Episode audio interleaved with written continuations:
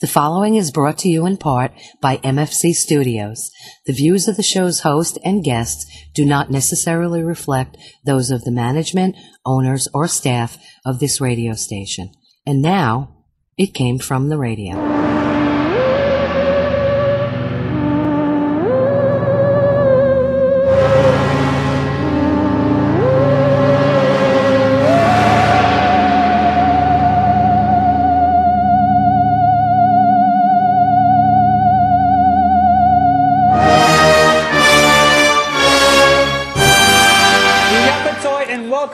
Welcome once again to a Came From the Radio, official show of the Big Apple Con. This is your host, Mark Torres, speaking. We are here live on tape at the Samanea Mall in front of a live studio audience. Courtesy of the East Meadow Public Library for our 28th live show. I am here with our special guest who we were talking to, with, and about. We have Jay Pelicano. Hey guys, Hey, Jay, Jay gets some love. And Eric Kidhart. that's me. Hey, Yeah. So they are from the Mid Island Comic Shows. We'll be talking in just a few minutes, which is awesome because they're here.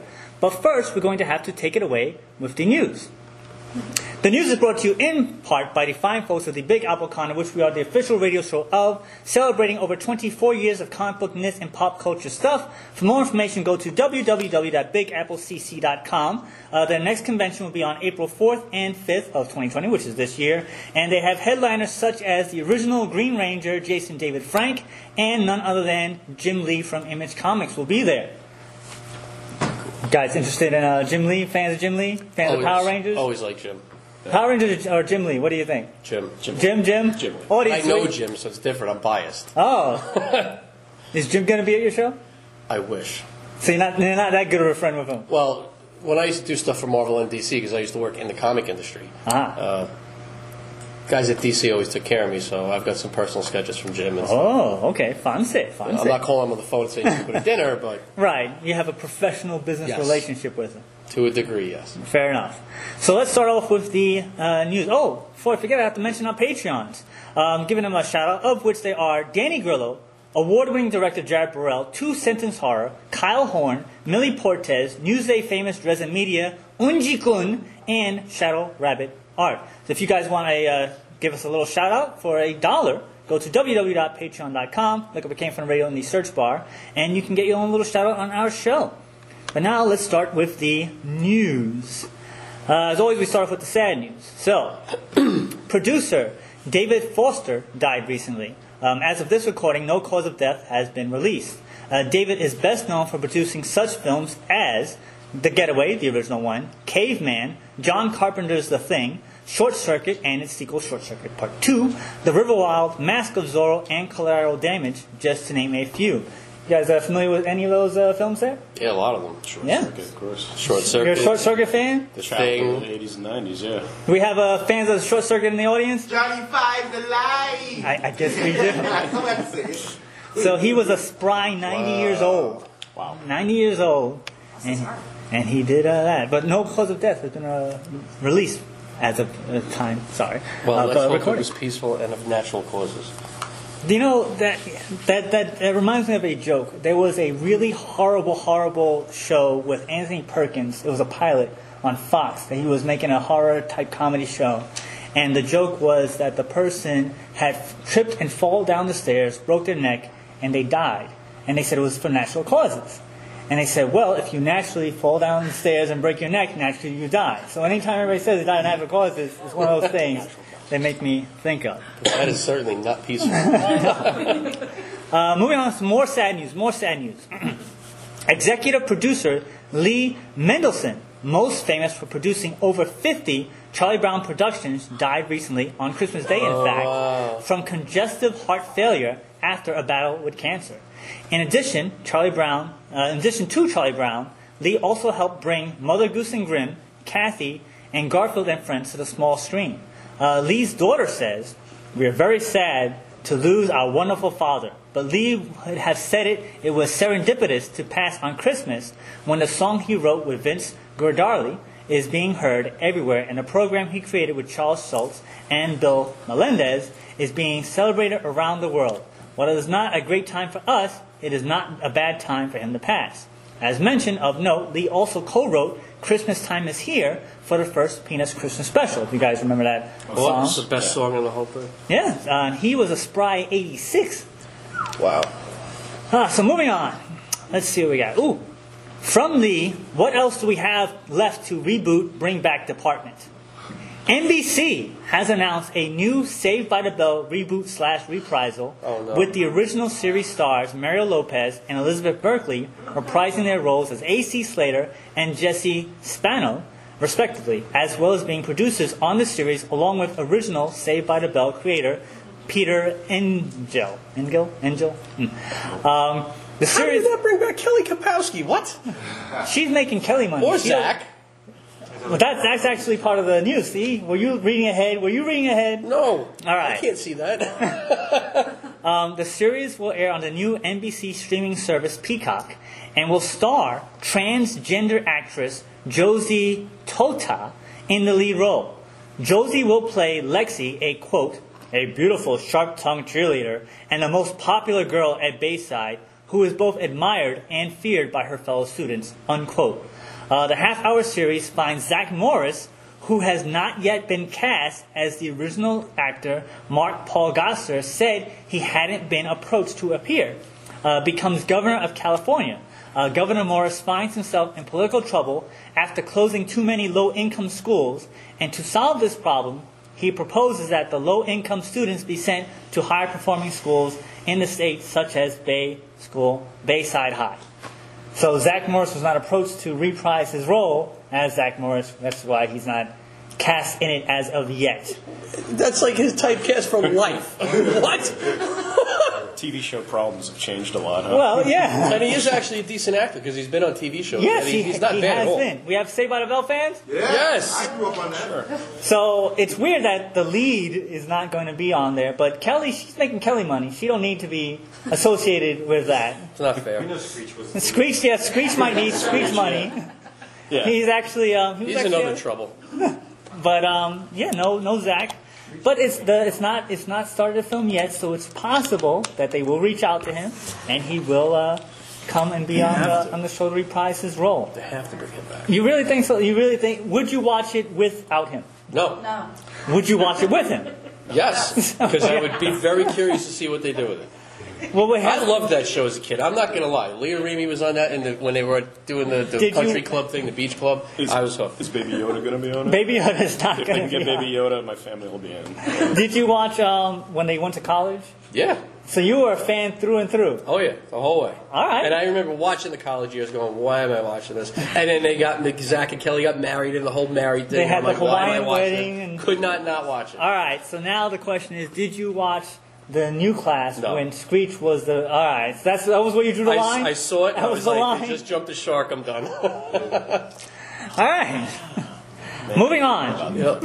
from the legal department. So this actually might be up your guys' alley because you are convention organizer.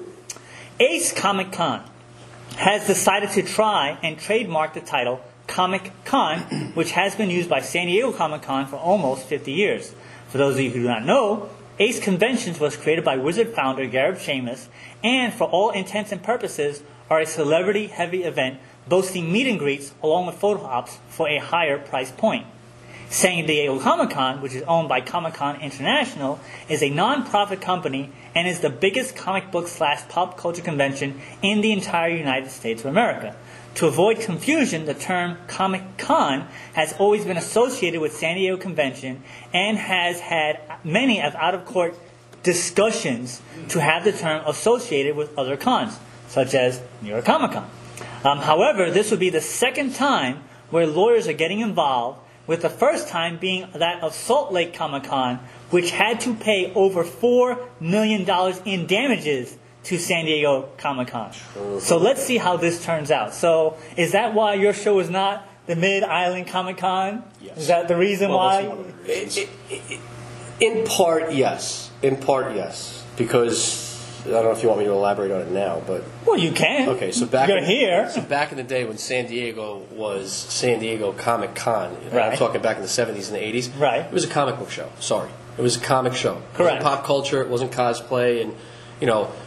A lot of the stuff that goes on now, it wasn't like when you walk when you walked into San Diego, let's say last year, you walked into Mini Hollywood. Correct. But back then, you walked into arguably the largest comic book show in the world, and the thing was amazing. Over time, that's changed. But now, as I mean, look, I've been in comics since before it was cool to be in comics.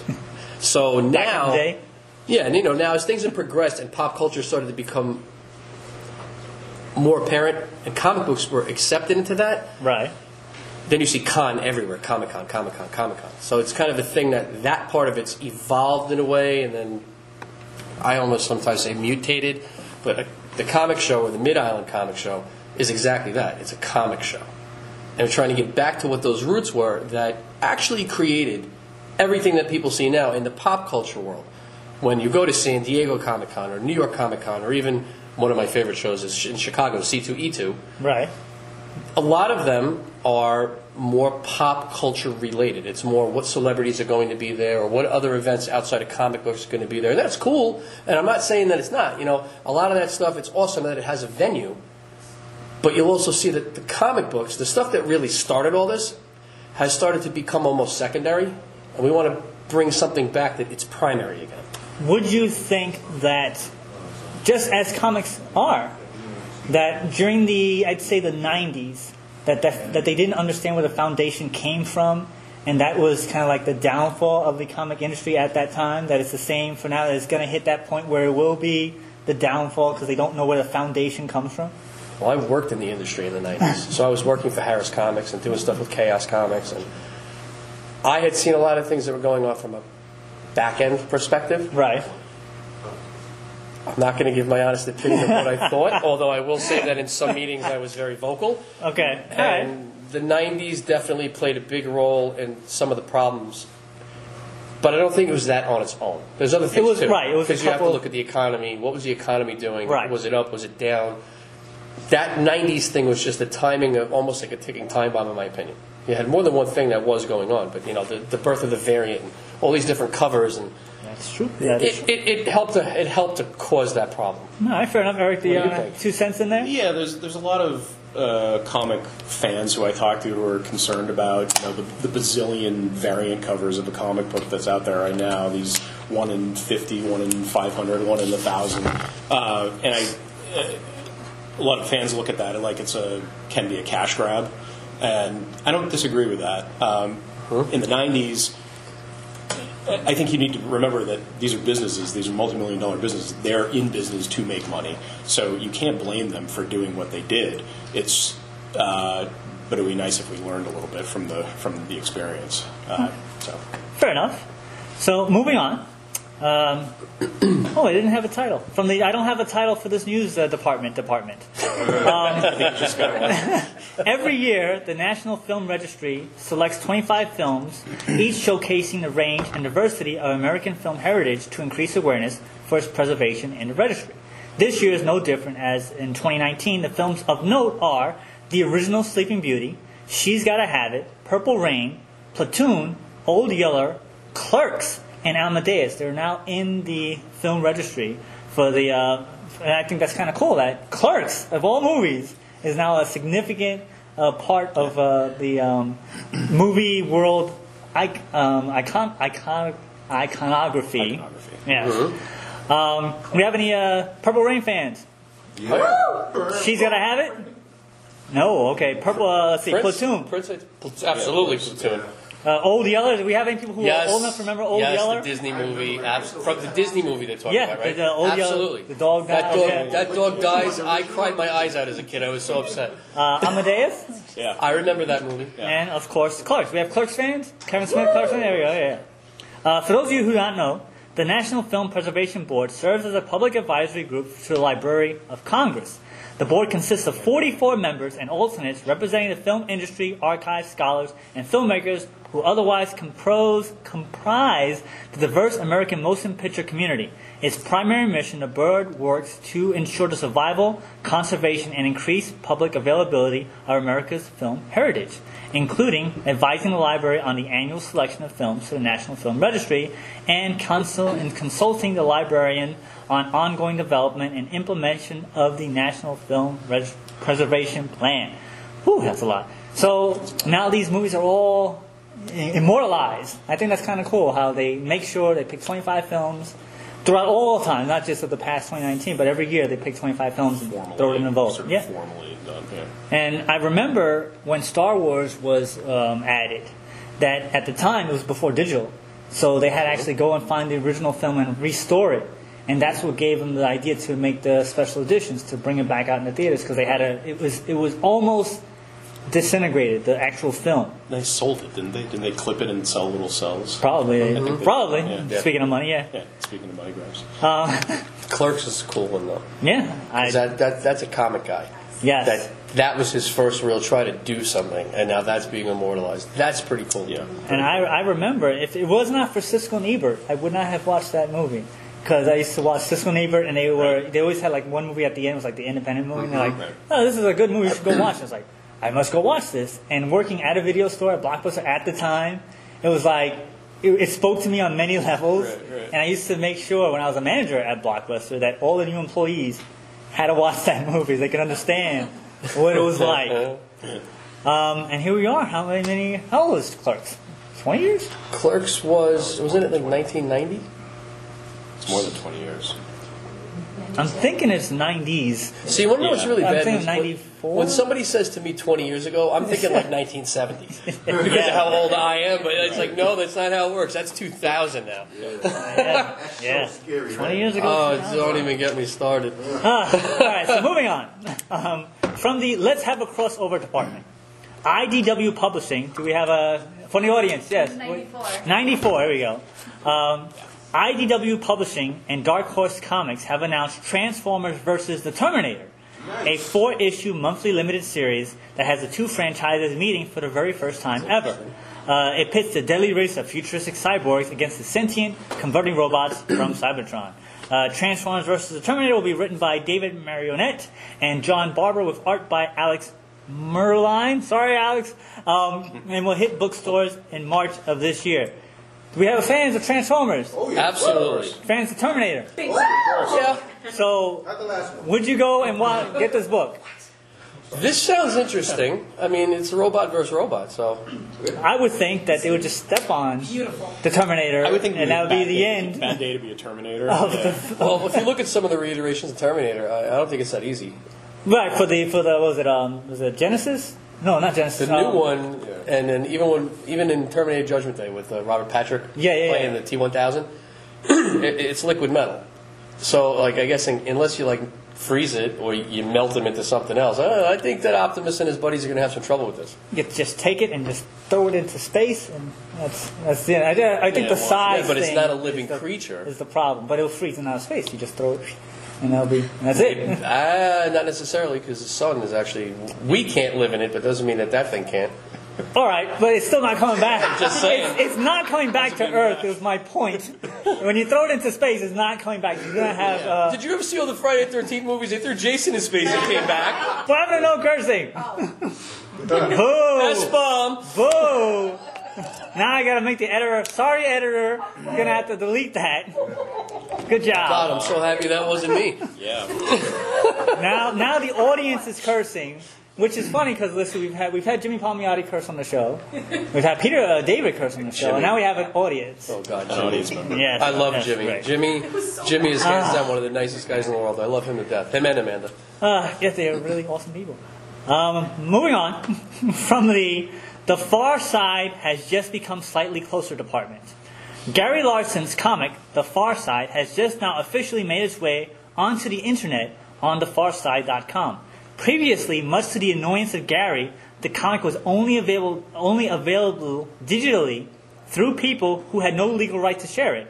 Um, turns out that Gary had repeatedly asked people not to use the Far Side cartoons on the internet, citing the emotional cost to him and people displaying his cartoons on their websites, and in some cases had sent out a cease and desist letter to some sites.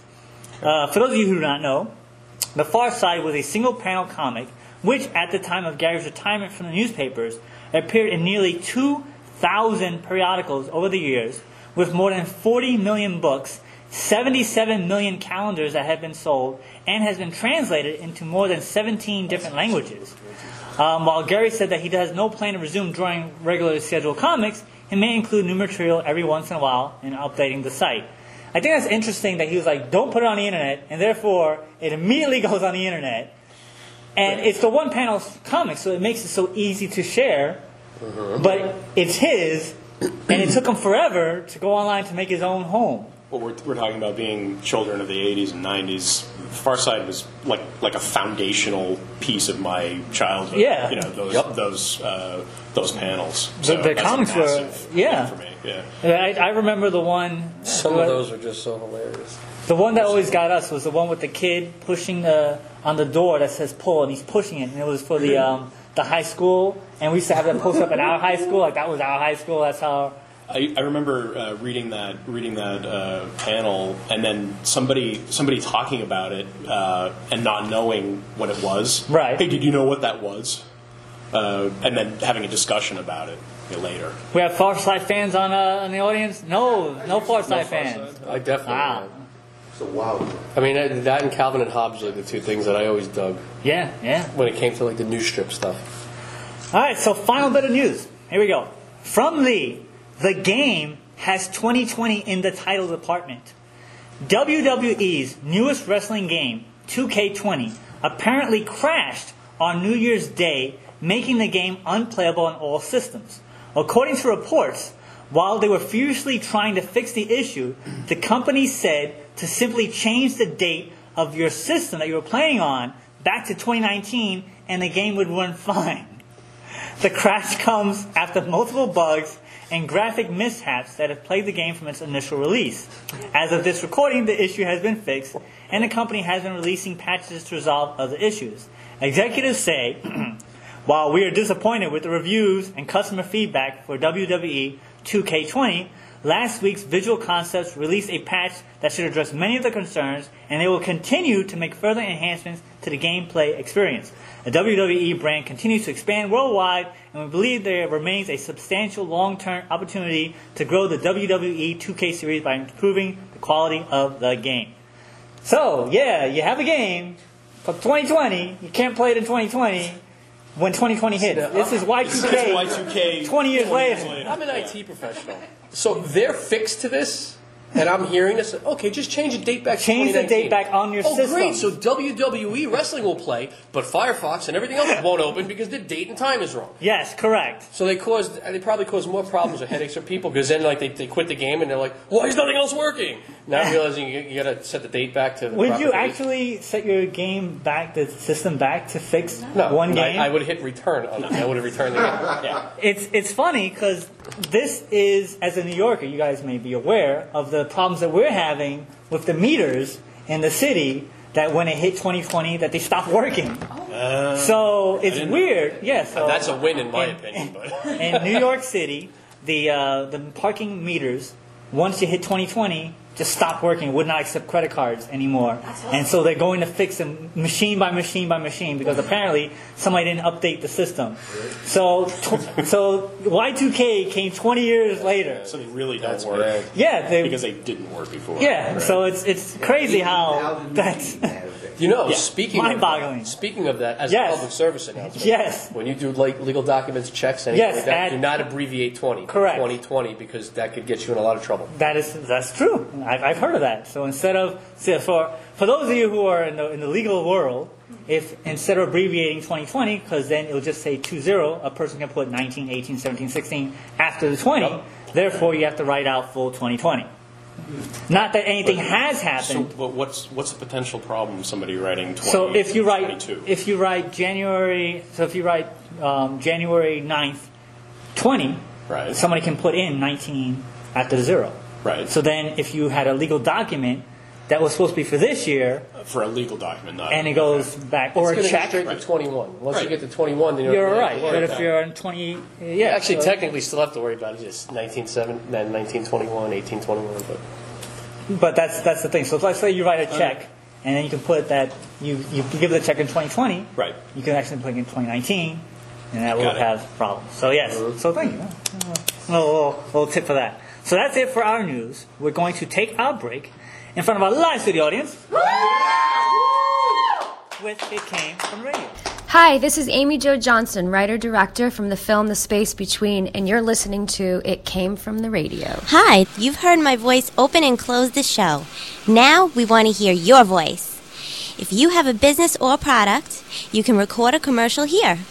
We offer 30 and 60 second spots. For more information, contact Mark at mfc underscore studios at hotmail.com. Hey guys, want to impress everyone at your next party? Shock them all with a custom cake. Anything goes. Classic wedding cakes to wild party themes. Follow my social media for weekly videos and photos. We're a Long Island based cake shop. Custom Cakes by Kristy Incorporated. K R I S T Y. Call or text anytime. 631 606 8166. Hey, ghoulies, this is Demon Boy, and you're listening to It Came From the Radio. Now, back to our show. And welcome back to the Came From the Radio, official the Big Apple Con. We are here in our 28th live stream from the live studio audience. At the Samanea Mall, formerly the Source Mall, courtesy of the East Meadow Public Library. And we are here with the guys from the Mid Island Comic Show. We have Eric Kidhart. Yes. There you uh, go. And Jay Pelicano. What's up, guys? Yeah, there we go. I think Jay knows what he's doing here. Yeah, sorry. Are you a radio show aficionado, Jay? I do Facebook Live stuff for Low Grade Comic Collectors, one of the groups I admin all the time, and sometimes I'm on there for three hours, and the guys just hang out with me, Oh. do Q and A, all that kind of All stuff. right. I'm sort of used to it. So I'm going to put the pressure on you, Eric. All 'cause right. He has the answers. I want him you answer. Okay. So let's start from the beginning. Why did you decide to make yet another comic book convention? Oh, can we have Jay answer this one because he's he he actually uh, gave me this uh, spiel earlier. Oh, all right. Do it? I'll answer another one. All right, so you get the second question. So go ahead. Okay. We, So we already it's- hit yeah, uh, pretty much what we saying hit on earlier before, before. which was But why another one? Well, because, all right, for me personally, and I'm just going to say it honestly, because I don't sugarcoat anything half the time. No I got tired of walking into cons to go look at comics and not finding comics, finding everything but comics. Right. And finding a lot of stuff that, to be very honest, is not my forte of something that I like. So, and my mentality on it was if I'm going to drop 25 or $30 to walk in the door somewhere, and then I'm not finding anything that I came to try to find and shop for or trade or sell or whatever, that's a problem. But then, because of my connections in the industry and other things and people that know me, as I started to talk to more dealers and other comic guys, I started hearing the same thing. Where's the comics? And I felt the same way. And, you know, with something like this, you'll hear a lot of people talk about they want to do something. My thing was I want to bring old, well, I don't want to say old school, but mm-hmm. bring back what we had back then. Right. Bring back everything to the roots of what started all of this craziness. And you kind of have to say, you know, put up or shut up. So we decided to put up. Celebrities. Yes, no.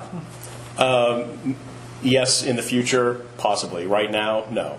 So Well, when you say would the celebrity- celebrities Wait, actually, be- yeah, what do you mean? Right. You so mean like Harrison Ford, or do you Well, mean that's like what I'm Todd saying. So, McFarlane? so as celebrities, what would you consider a celebrity for a comic-centric show?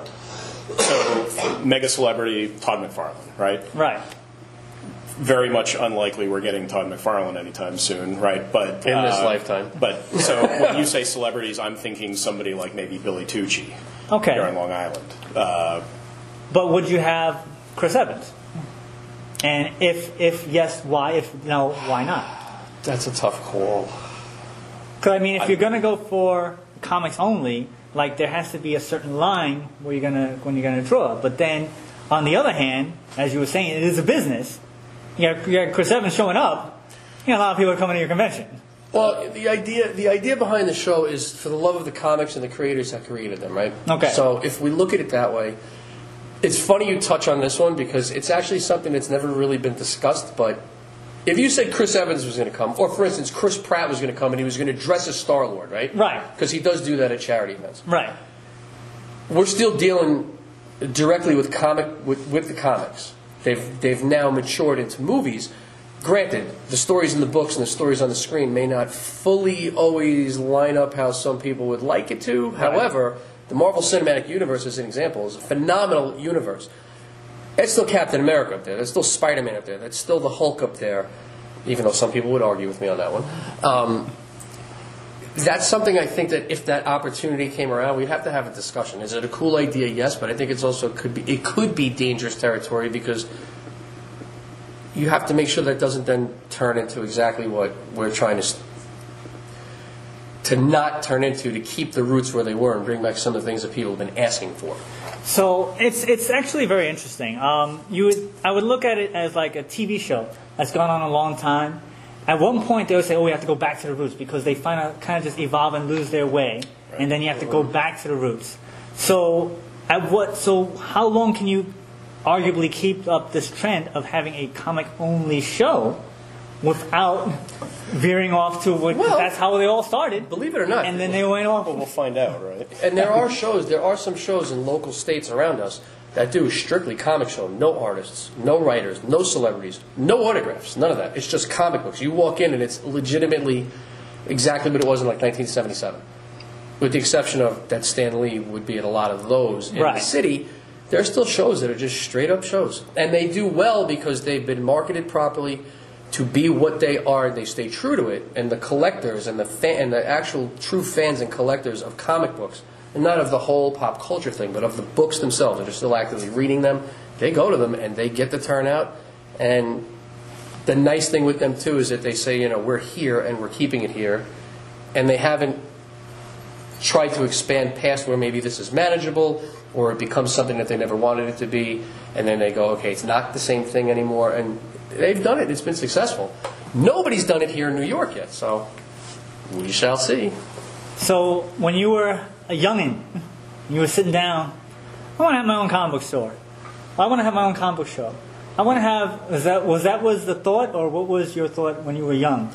Believe it or not, when, when I was young, I don't know about Eric, but when I was young, the last thing I was thinking of was opening a comic shop or a comic book show. I was more thinking like, I want to be on stage with Metallica playing guitar, and that most certainly never happened because I can't play Yeah. guitar to save my life. What about Yeah, you? I, Eric? I that- started reading and collecting comics. I think maybe when I was 10, nine or ten. Uh, I don't think I ever considered having a shop or a show. Uh, this is for me. This is something. Uh, this has to do with my hobby. Uh, I've been a collector for a long time. I started uh, buying collections of comics and selling them at shows, selling off the things I didn't need to kind of expand my collecting. And this is something that just sort of naturally came from that for me. Uh, creating a, a, a, venue that I want, really. So when you're a collector, like at what point do you do you decide I'm a collector now, as opposed to just being a fan? Like what point is that is that line, that bar? I Like I have thirty thousand comics, I'm a collector now. I have like what's a collector? Let's Uh, well, I think I became a collector when I started hunting out and keeping comics in a series. Back Okay. when there were spinner racks and you had to go and try to find, you know, Iron Man 199 or whatever it was. Uh, so, so for me, when, as soon as I started hunting that way, uh, I think that's when I became a collector in 1985 or whatever it was. So when you do, uh, when you have your show, and we've had a show about collectability and the grading, is that something that you're also focusing on on your show, the collectability and the grading of the comics? Well, thanks for mentioning that. Go ahead. Well, you want me to to take this one? Yeah, let's talk about pressing and all that stuff. Well, you know, one of the things that, that for a while perplexed me when I see now, mind you, all right, I have a very different perspective on some of this stuff because I went from being a little kid watching Spider-Man, and His Amazing Friends, and playing with superpowers and Secret Wars and Megos. Which, for anybody who doesn't know what Mego was, it was basically like the guy Barbie doll. It's just Spider-Man's clothes came off and like they could change outfits, but it was it was a boy Barbie doll. So anyway, that's how old I'm showing myself to be. But um, I went from being a kid that was growing up with this stuff to becoming a fan to become somebody that collected comic books as a fan because I loved comic books. Now, mind you, um, this is being very open and honest. I have ADHD, so when I was younger, I had trouble reading.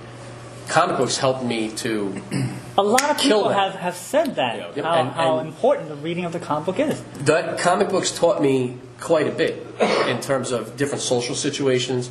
You know, how does Superman, for instance, deal with uh, this guy being a jerk versus how does Spider-Man deal with it? And you get to see those different social interactions. You get to see the different problems in life. This is one of the reasons why Marvel had always actually been more appealing to me because Peter Parker is a real kid. He's got problems. You know, he's not just Spider-Man. So that always spoke to me and that helped me. But I went from being a fan to ultimately working in the industry, then getting out of the industry, going back to college and doing other stuff, and then not collecting at all, and then coming back into it again after rekindling with some of the guys that I used to work with at Harris and whatnot, and uh, joining, believe it or not, low grade comic collectors, where I started to see all these books that I'm like, wait a minute, I think I have that. And I broke the comics back out. And I will admit that a part of that was I went, oh my God, that's worth what? And I couldn't believe it. But now that brings us right into the, the pressing and all that. So now when I came back into it, yeah, I wasn't too keen on that. And then I started to really look at, well, what are people doing with this? And one thing I do like about grading, if I get if I get this comic book back from CGC or CBCS and it says 9.8, Right. the chances are it's pretty safe to say this is a 9.8. Or for signature series, which this I do dig. If I have a yellow label CGC Stan Lee autograph, it's not that many people are going to argue that that's not Stan's autograph. Right. Or Jack Kirby or someone like that. Correct. And CBCS has done something great with signatures where they have their red label verification program. So, listen, like when I was a kid, there was no such thing as CGC. There was no grading. Right. If you were lucky enough to meet Stan or Jack Kirby or Joe Sinnott or you know, Joe Giella, any any of these guys, some of which who aren't even around anymore, Len Wein, Bernie Wrightson, if you got their autograph, uh, Steven Hughes, someone who I knew very well, God rest his soul, but if you had their autograph back then, and I know I got it because, like, for instance, Steven Hughes is a personal friend of mine. I have autographs from him. I know they're real. CGC is going to tell me they're not because they didn't witness it. Right. So CBCS Red Label is great because it solves that problem. So I like it in the respects of I can, for things like signatures, you can now verify, yeah, this is real. Because there are fakes out there. And there are shady people that do shady things, and unfortunately, you'll never stop that, but you can help curb it. And I also like the fact that if I'm looking to buy a mint condition book, for instance, if that's what's on that slab, unless it's a counterfeited slab, chances are it's probably right. They make mistakes every now and then, but it solidifies that. And you know, there's two schools to this. There's I love grading and I hate grading. You've got both sides. And my personal opinion is, and I'll say this to anybody because it's the truth. Just collect what you like. Collect what you love. If you like slabs, collect them. If you like raw, collect them. Don't worry about what the other guy's doing. Because if I love slab books and you love raw books, well, guess what? I'm not buying your raws and you're not buying my slabs. So we're not competing. Well, the, the, one of the things I love about comic books is that there are so many out there. The the field is really liquid and gigantic. It's not like uh, something like, let's say, American Indian antiquities, right? The best baskets and pots and those things. They're in museums. They're gone. They're not in the, they're not in the world anymore. Comics, we're still finding new collections. Things are coming to light. It's it's a living. It's still a living hobby. Yep. Um, and I think it's big enough that you can have the slab collectors and you can have the pure, you know, the pure comic collectors. There's room for everybody there. And I was like I was saying earlier, I, I'm interested in the hobby living and, and surviving. So Oh, and I do like the preservation aspect of grading, of slabbing. Right. So, like for instance, I have a book that I had purchased from a friend of mine that has multiple signatures on it. It's Amazing Spider-Man 300, hmm. and I have John Romita, Stan Lee, and Todd McFarlane's autograph on this book. Now, that's something that I had always wanted to get. I didn't get was I didn't have the opportunity to get it done myself, but I always wanted that, and I ended up getting it. And It's slabbed, so now I know it's protected, it's preserved, and that's one of the things I dig also with the with slabbing comics or grading comics is that you're also preserving it. I mean, like I have some Golden Age books that, to be honest with you, I would love to send into CGC, just so they don't fall apart in ten years. You know what I mean? Some old like Captain Marvels. Are they worth a lot of money? No, not really. But let's say I get married and I have kids. I'd like to be able to hand some of that to them one day and be like, look, this is like 200 years old. Yes, it's older than Dad. You know what I mean? Like. And that's one thing I do like about that stuff too, is that. And then, you know, the pressing and the cleaning thing is actually sort of relatively new. But pressing and cleaning, like, if we, if we didn't like it, I wouldn't be having uh, Josh Avery from Avery Comic Pressing coming to the show specifically to be taking in-house submissions for pressing, cleaning, and then CGC or CBCS grading. Oh, okay. So we believe in it. We definitely we definitely believe in it, and we believe in the services that are out there for comic collectors. And grading and pressing and cleaning is all. It's here. It's here to stay. It's a big thing. And I got to admit, pressing and cleaning, I actually really dig. There's like I have some books that like I bought as a kid off the rack.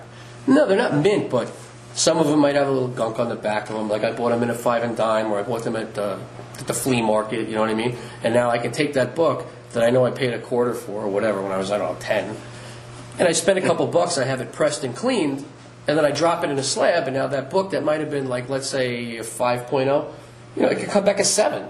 I've seen miracles like that happen. But I'll have it, and now it's cleaned up, it's neater, it's nicer, and I've seen some of the damages that guys get out of books that you'd be amazed. You look at it and you're like, this can't be the same book. And it is, and now you have a nicer, cleaner copy, and you know what? It really didn't cost you any more money. That's, that's one of the things I love about pressing.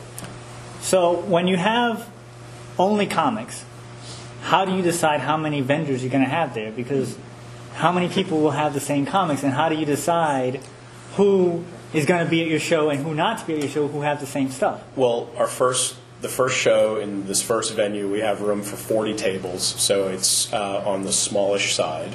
Uh, and the vendors that we have, uh, we have people selling three for a dollar comics, all the way up to some people who are going to have maybe ten, fifteen thousand dollar books on the wall. Right. So there should be a pretty good diversity uh, for anybody to walk through the door wanting to spend ten grand or ten bucks. Do you have to actually personally verify each vendor to make sure that this guy doesn't conflict with another vendor? I would say that about two thirds to three quarters of the vendors are people that we already know from the community on, on Long Island. There's a few people who we're bringing in who we've never who we've never really met before or really know. But we have uh, we have some guidelines. You have to you have to have 75 percent of your table piece um, uh, devoted to comic books. Oh, okay, so there might be other stuff there. Oh, Besides there, oh, there Yeah. will be. Yeah. Uh, 25% other makes sense because you have people who are going to bring children. So, as a great example, and it's probably a good time to say it, kids 12 and under are free to the show. So, if you have a family of four, it's costing you $10 to walk in the door, $5 per adult, right? So it's five dollars to go in. hmm But if you have kids that are 12 and under, you're going to have some kids that are under, under, that maybe comic books really isn't their thing, but guess Right. what? Dad or mom loves it. Well, now what are the kids going to do? They're going to get bored, right? Sometimes they do. Not all. A lot of kids are just like, oh my God, I want this, I want that, and they go crazy. But to have 25% other, that gives, that gives the dealers the opportunity to take, you know, take a few of your toys or your statues or other comic book related stuff that you want to sell that's family friendly because that's also very important. Like we don't any, Yes. we don't want anything with nudity or pornography or any of that. Like we're not allowing that. But even stuff like this, like you know, Baby Yoda pen that's sitting here or the Baby Yoda stickers. Like if someone had that, and, you know, here comes a kid that likes the Mandalorian, and he's not necessarily wanting to read a Star Wars comic, but he sees a Mandalorian toy or a Baby Yoda toy, he might be like, Dad, buy this for me, please. So that always, but that was always a thing, even back in the day. I remember when I went to comic shows, there was always one or two guys that sold toys, and, with their comics. I always remember the videotape guy. There's always Yep. one the Yeah, bootleg. yep. They Yep. always had the bootleg guy. So no bootlegs. No, No- bootlegs, no right? No bootlegs. bootlegs that you're. Not, not that I know of, anyways. Are there, are there bootlegs Uh, anymore? I don't even well, like. Is that I'm- There's still bootleg yeah, DVDs. yeah, I see the bootleg Yeah. DVDs every once in a while at certain shows. And you see it in the back. They have like some. Yeah, you big like, thing now is they'll take be. laser discs that never came out on DVD, and Yeah. they copy the laser disc to DVD, and then they sell the DVD. Mm-hmm. a year ago, my son looked at a, a DVD or it was a CD or a DVD. Picked it up. He said, "What is this?" Excuse me. So what about um, cosplayers? Because that is something that I've talked to many event organizers who have like a, a love hate relationship with them. Are cosplayers welcome? Do you guys um, have like a contest, or are they just allowed to come? we, or what, we are not. We are not having any kind of contest. Okay. Um, people are not going to be turned away at the door.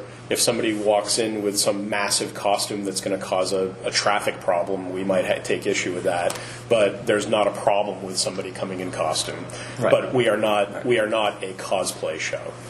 So you know, if somebody comes in dressed as Spider-Man, are we going to turn around and be like, "Dude, you're not coming in"? No, absolutely not. Well, you you want to dress like Spider-Man and come in the show, just but just don't try to swing off the walls and everything's cool. Don't worry about it. You know, everything's in reason. I've, Right. I've heard people talk like like there's cosplay and then comics, and there's no there's- right. no- and I don't I don't really believe in that because I've had people come to my booth when I'm selling comics at shows, dress in cosplay and pick out comics related to what they're dressed as and buy them from me. So I don't believe that that's they're mutually exclusive personally. Uh, but but we are not a cosplay show. All right. Um, let's get the important stuff down. When is it? Where is it? Five dollars? Is there is there free parking? Is there free food? What's going on? What's the deal? Give us the meat and the bones. Want me to go ahead? All right. So It's five dollars for adults to get in. Kids 12 and under are free. What day is it? It's on Saturday, January 18th, from 10 a.m. to 4 p.m. Uh, tickets are to be purchased at the door, or just entry at the door, really. And uh, there's plenty of parking. So the lot of the VFW is limited in how many cars you can fit, but right next door is the old hip center. The parking lot's huge. It's, Okay. and we should say it's the Hicksville uh, VFW at 320 Broadway. South Broadway. South Broadway, thank you. In Hicksville? Hicksville, yeah. Thanks for New York. Right there, guys. Can you buy tickets online? Not yet, No. but we hopefully will have that in the future uh, when we move to our bigger venue. And speaking of bigger venues, how how many venue how many events do you plan on having a year? And how do you see yourselves in 10, 15, 20 years? Are you still going to be Yeah. strictly comics? This is where we're at. So Go at for the, it. at the moment, we have uh, four dates picked for this venue. Um, we have already uh, outgrown this venue in terms of uh, interest from vendors. So depending on how, on how this show goes, we may double the size in the next show. So our four uh, our four dates could possibly change depending on the needs of the next the next venue. Um, you want to talk about five to ten years out? God only knows. but if you want to really, I mean, listen, I can tell you this much. This all came about as an idea of just sitting back and listening, and me personally getting tired of seeing some of the things that I was seeing that I felt I was almost wasting my money Right. at. This has turned into that, which was literally like being out like at McDonald's or out at dinner, complaining about it, going, you know, I can't believe this, and words I cannot say right now, and not being too happy about it to us having a discussion and then just saying, you know what, we have the Yeah, we, we started we started bumping into each other out hunting for comics in the wild, at shows. We call it we call it hunting in the wild, right? And we got to know each other and started talking about this this thing, uh, this this throwback show that doesn't exist, right? Uh, so at the end of the day, we're we're we're doing this for fun and for the hobby first. So when you say five or ten years, who the heck knows? I mean, we'll see if people come and if they enjoy it and if and how the feedback is. You know, we, we're not. Uh, this isn't this isn't our livelihood. correct. Right. This was this was This solely done as a side thing Yeah. for enjoyment purposes, For a little experiment on the for side. opportunities to Yeah. buy and sell, to but so importantly to bring back something that's been missing that people are saying that they're missing, and not just fans but vendors as well. Yeah. If I really had to look at it five years out, if I had it my way, our new venue would become our permanent home. We would be able to keep it a long term permanent home. And I say this because the layout of the venue that we are looking to move to is, is almost identical to the layout of a show from back in the day. That was my absolute hands down favorite show. It always did extremely well. And um, I've attended that show with comic companies I worked for, and that was always a thing in my head. Like if I ever did one of these, I would want it, I would want it to look like that in terms of layout. And by complete and total happenstance, that's exactly the venue that we got. Is one that looks almost identical, and I know the way that that layout works, and it works. So if it was up to me, we will get we will get the show to a level where people come, they have a good time, it makes sense to do the show, and that we can continue to keep doing the show, where the show pays for itself and it just keeps going and going and going, and then we get talent there, and everybody can have a good time, and people can get autographs, and we can have fun, and guys can sell comics, and people can buy comics, and everybody just enjoys it. Try to just get it to that level where it's it's self sufficient. And everybody always has a good time. If I can, if we can get it to that, I should say I, because that's insane. If we can get it to that, that's where I'd like to see it. I'd like to see it where it's stable, solidified, people know about it, just like they know about Big Apple, like Carbo. What Carbo has done some amazing things. He really has, and he's done shows that have lasted a very long time. Yeah. Some of which, if you notice, they get to a certain point, and that's where they stay. They don't really expand after that because they don't need to. If we're lucky enough to get our thing there and be at that level, I would be far beyond anything I ever thought that we would get it to. So, most important question: Why five dollars for tickets? And is that just something that you decided to start off with and plan to go up, or is it going to be? Keep it family friendly. Yep, we want it to be a no-brainer. Uh, there was a show that happened recently on the island, and the price was so high. I usually, I go to any show I can, and I, I thought about the price, and I just didn't I just didn't want to sp- sp- spend the money on it. Uh, so I think five bucks is yeah, it's, it's just easy. Take five bucks out and go. And like I said twelve and earlier, under kids are free. For a family, Yeah. if you have a family of four, it's ten bucks. You know, you have kids that are twelve and under. Right. A family of four, it's ten bucks. Now, You're going to be asking for ID for those kids at 12? little, little tall, little, one of those listen, little if tall one, 12? if, listen, if one, if one of the kids walks in and he's starting to grow a caterpillar, I might ask him how old he is. But you know, but in all honesty, it's, it, it keeps the family friendly too. If it costs you ten dollars to take the family out for a day, Right. I mean, granted, if you have kids, it never costs you ten dollars, so the parents know like we're spending more money. But fifty or sixty dollars to walk in the door versus ten. Well, guess what? If they do spend money, good. Spend it on your kids. You know what I mean? Right.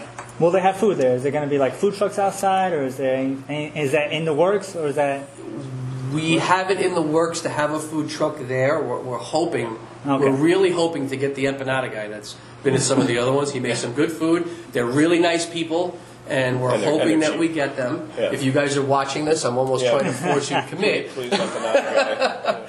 all right? So yeah, and if it's and if not at this one, at other venues, we absolutely will have uh, food of some kind. The question is, where will it come from? And hopefully, we keep getting good vendors that can come in and do that. Like I mean, Okay. I know there's a place I'm thinking of, but I'm not going to say who. I'd like Not to, yet, to do right. one. So we're almost out of time. So it's time for the raffle. So you guys were nice enough to give out. How many tickets are you going to give out? Two tickets? How many we said? Four tickets. Four Sure, tickets. Why not? Four tickets. Four tickets. All right. So we're going to give four tickets to. Unless you want me to give out more. No, that's that's fine. Because also the uh, guys from the PowCon, uh, which were nice enough to give away tickets too, so we're going to be giving away two tickets to the PowCon. Cool. So we're going to have uh, four tickets for you guys. So we'll do two and two. Yep.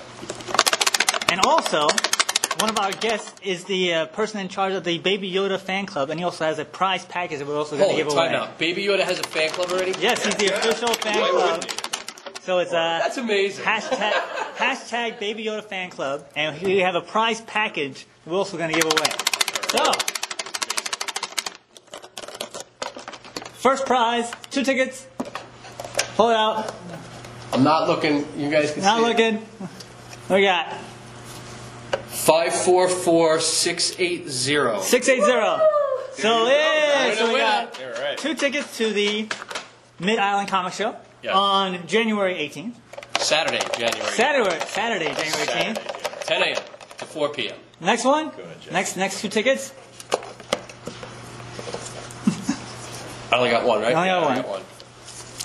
Five four four six eight three. 683, 683. There you go, yeah. So you also There we got two tickets. And now, let's see. We'll do the prize package first because this is right in front of me. So we have a teddy bear with a uh, Yoda, Baby Yoda pin. We have a Baby Yoda laminated sticker. We have oh, uh, information on Baby Yoda. Yes. All right. And I don't know who this is. Who is that? Forty-five for the Yankees. 45 for the Yankees. What? I, What's was he was just recently signed, wasn't he? This is a new guy. Oh, the new guy got signed.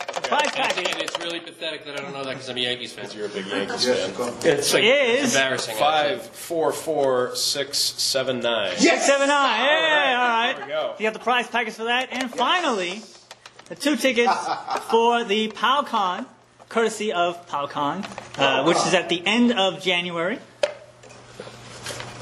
And those tickets go to Five, four, four, six, seven, eight. 678, 678. All right, so there you go. All right. So you'll have your name on the list. And I want to thank everybody for that. Um, we have less than three minutes to go. So final thought time. Uh, well, actually, let's do social media. Any other social media shout outs you want to give out quickly? You want to do that right now? Go. Well, we have MidIslandComicShow.com, obviously our web our website, Facebook.com slash Mid Island Comic Show, and on Instagram, Mid Island Comic Show, and then also because these guys have been awesome and have really helped me, even though I'm an admin in the group, they've been doing promotions for us and they've really been helping me. Uh, Nico, who is the main admin of Low Grade Comic Collectors Buy Sell Trade on Facebook. It's the largest buy sell trade in the world on Facebook. Over 61,000 members. Everybody there is awesome. I'm one of the admins there. You guys should definitely come and like that page and join our group and hang out and buy and sell and enjoy comics on that group. All right. So Eric, final thought. I have a question though. I'm so sorry. Yes, a question in, in a minute. Yes. Do you have any independent uh, comic book artists and writers? Do you have any independent comic book artists and writers? Not- 30 not- seconds or not less. yet. Now. Not yet. Not yet. Okay. 30 seconds or less. All right, Eric, 30 seconds or less. Final thought. Come on out, guys. It's Really, thanks for having us here. But uh, we just need some people to show up and uh, check out the show, buy some Uh, comics. All right, so uh, my final thought is this. Thank you, Eric and Jay, for coming down. I really appreciate it. Uh, thank you for the live studio audience. Our next show is going to be on. Next show is going to be on Wednesday, February 5th at 7 p.m. We're going to have uh, Francis Kip Stevens and Jay Hewer. They're going to be giving away some comics, and we might have some more uh, convention stuff to give away that day. Uh, more information, go to www.camefromradio.com for all that information. Um, also, want to do a place where you can be heard our show. So, if you miss any part of the show, go to Overcast, Pocket Cast, iHeartRadio, Google Play, iTunes, Breaker or Breaker, Google Podcast, Pod, Radio Public, Spotify, Podbean, Player FM, Soundcast, Acast, Castbox, TuneIn, Stitcher, Podmus, Luminary, Blubrry, Mixcloud, Apple Podcasts, Deezer, Podcast Addict, Castro, Pandora. Uh, You can ask Alexa, you can ask uh, Siri, or just Google it came from the radio. Um, thank you for the live studio audience. Thank you to the East Meadow Hall Library. Thank you to the live studio audience. Yeah. And we will see you. That just reminded me of the Micro Machines guy, the commercial. I, I try, I try. We'll see you uh, next time. You've been listening to It Came From the Radio with Mark Torres. The views of the show's hosts and guests did not necessarily reflect that of the management, owners, or staff of the station. We now return you to your earthly scheduled broadcast.